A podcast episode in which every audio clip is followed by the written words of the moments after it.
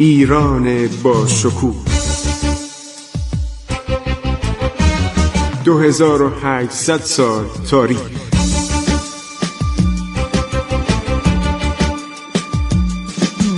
عبور از تاریخ.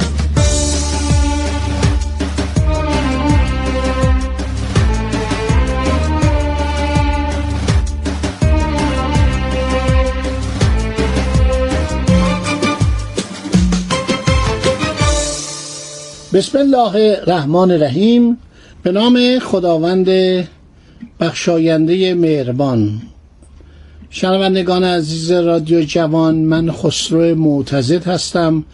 در برنامه عبور از تاریخ با شما صحبت می کنم دوران تازه را آغاز می کنیم دورانی که معروف به فرمان روایی دو سلسله ترکمنی که ایرانی شدند و در ایران ماندگار شدند یکی سلسله معروف به بارانیان.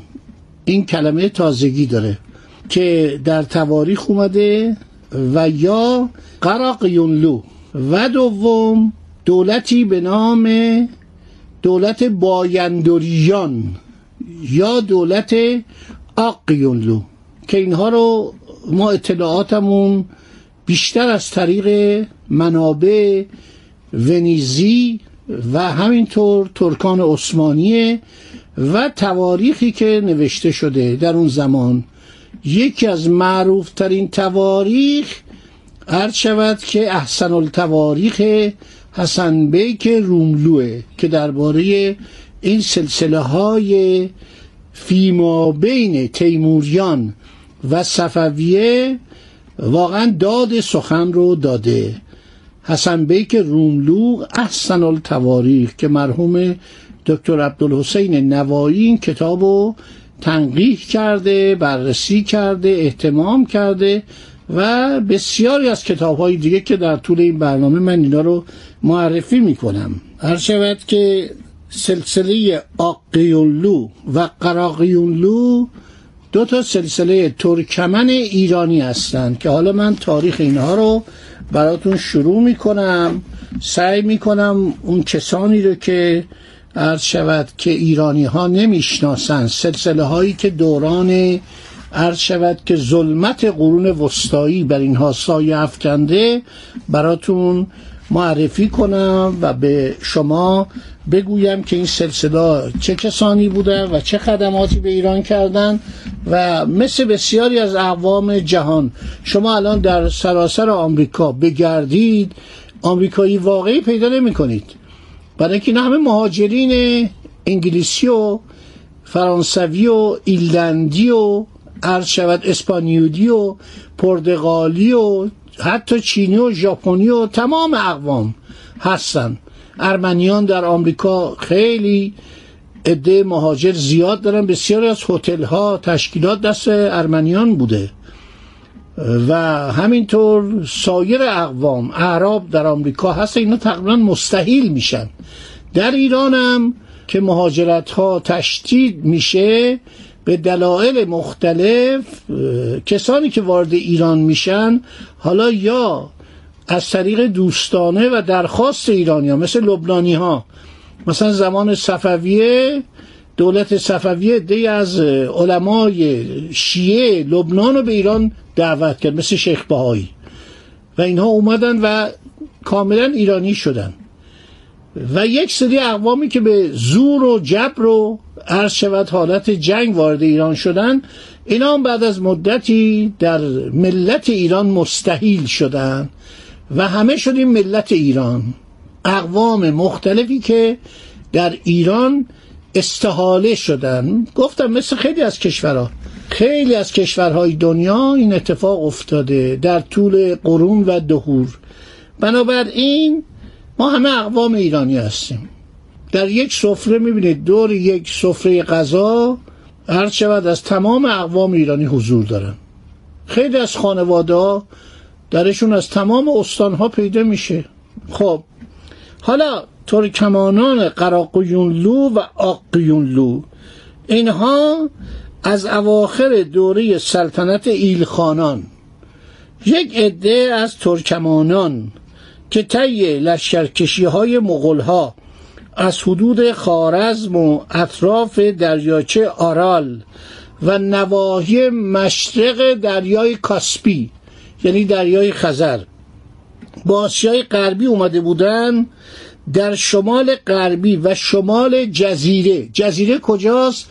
قسمت شمال عراق بین رودهای دجله و فرات. اینها در اونجا سکونت اختیار کرده بودند کم کم بر قدرت اینها افزوده شد. بعد از مرگ ابو سعید بهادر خان اینها شروع کردند به عرض شود پیشروی و دستاندازی به اطراف و اکناف. مهمترین توایف چادرنشین ترکمان یکی قرا قیونلوها قرا قیونلو یعنی صاحبان گوسفندان سیاه. اینا در شمال دریاچه وان بودن. دیگری طایفه آق قیونلو یعنی صاحبان گوسفندان سفید. در صورت ترکمانان قراقیونلو پنجاه سال زودتر از ترکمانان آقیونلو در این نواحی یعنی در نواحی آسیای صغیر و شمال عراق قدرت رو به دست گرفتن. قراقیونلوها با تیمور می جنگیدن آقیونلوها طرفدار تیمور بودن و در جنگا شرکت می‌کردن. خب این دو سلسله ناشناس رو می‌خوام به شما بیشتر معرفی کنم. در تاریخ اسم باران هم بر اینا گذاشتن. بر طایفه قراقیونلو نام دولت بارانی گذاشتن. بر طایفه عرض شود آقیونلو کشور بایندوریان شما تو این سیاحت نامه ها می‌خونید میگه نوشته که امپراتوری بایندوری همه تعجب یعنی چی؟ بایندور یعنی همین آقیونلو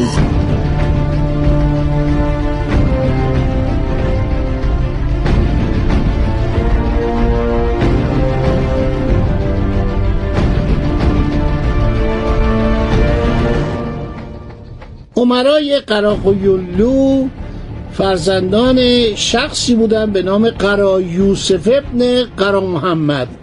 قرا محمد یا قرا محمد؟ از عمرای سلطان احمد جلایر و پدرزن او بوده و ذکر او و پسرش قرا یوسف در تاریخ ها اومده.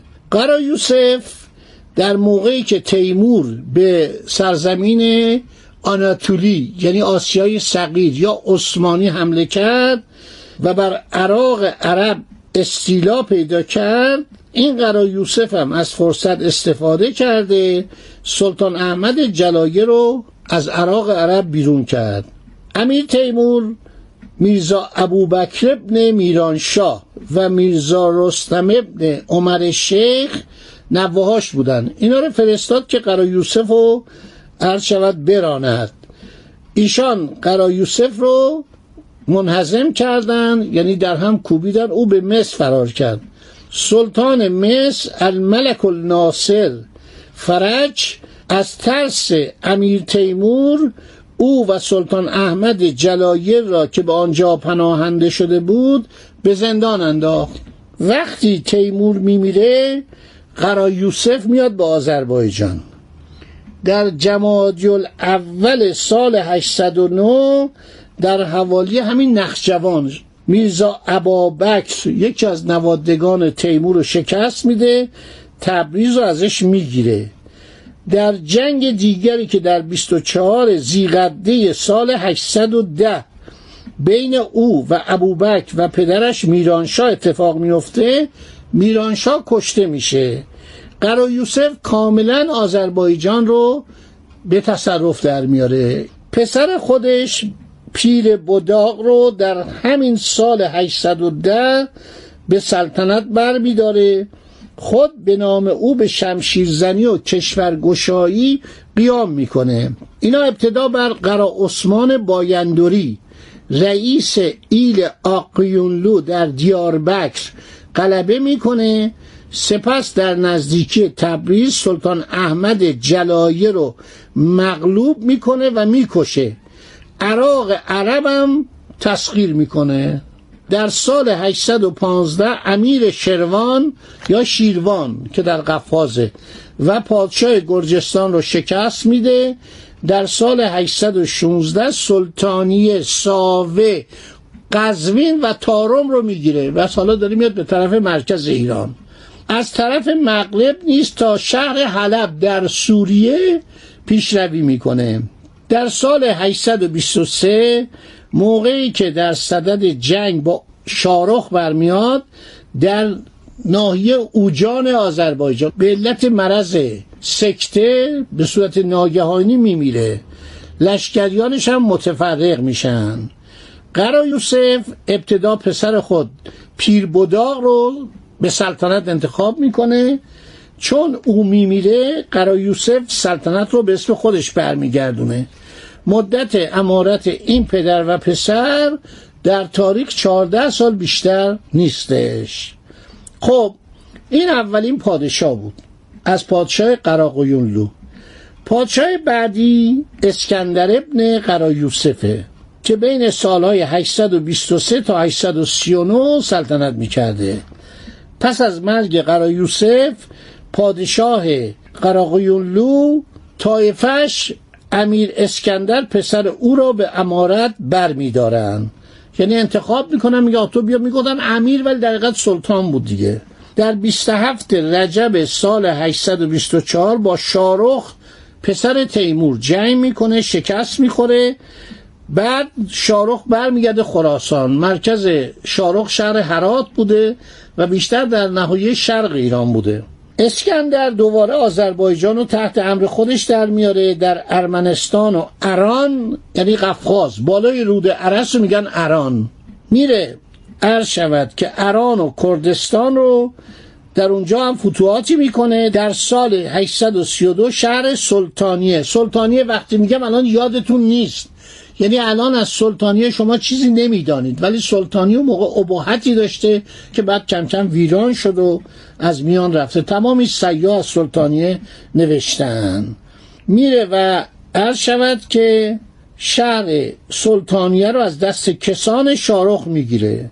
باز شارخ میاد لشکرکشی می‌کنه با آذربایجان. در سلماس با اسکندر و برادرش جهانشاه جنگ می‌کنه. بالاخره شکست می‌خوره اسکندر میره آناتولی. ببین اون موقع کشورها مرزبندی کنونی رو نداشتن. یعنی پادشاهانی بودن مثلا در تبریز بودن ضمن آناتولی هم دست اینا بود. و پادشاهان عثمانی آنورتر بودن. طرف آنکارا بودن که بهش بودن آنگوریه. و جالبه که در این زمان هنوز شود دولت عثمانی به صورت امپراتوری در نیومده بود و تصرف نکرده بود استانبولو. خب صحبتم گذشت از اون مدت پانزده دقیقه. با شما خداحافظی می‌کنم. انشالله در برنامه بعد دنباله این ماجرا رو می‌گویم. اشاراتی هم خواهیم کرد به سفرنامه های ونیزیا که اومدن و با این پادشاهان ملاقات کردند ما اطلاعات دقیق و بیشتر از طریق سیاهان و تجار ونیزی که آدمای سیاسی بودن آدمای نکته سنجی بودن به دست آوردیم. خدا نگهدار شما روز خوشی داشته باشید. عبور از تاریخ.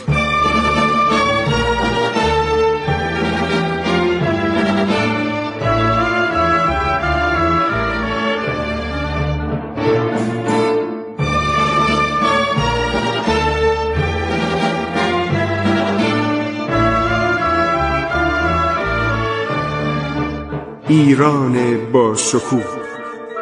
2800 سال تاریخ. سرگذشت ایران ما به روایت خسرو معتزد.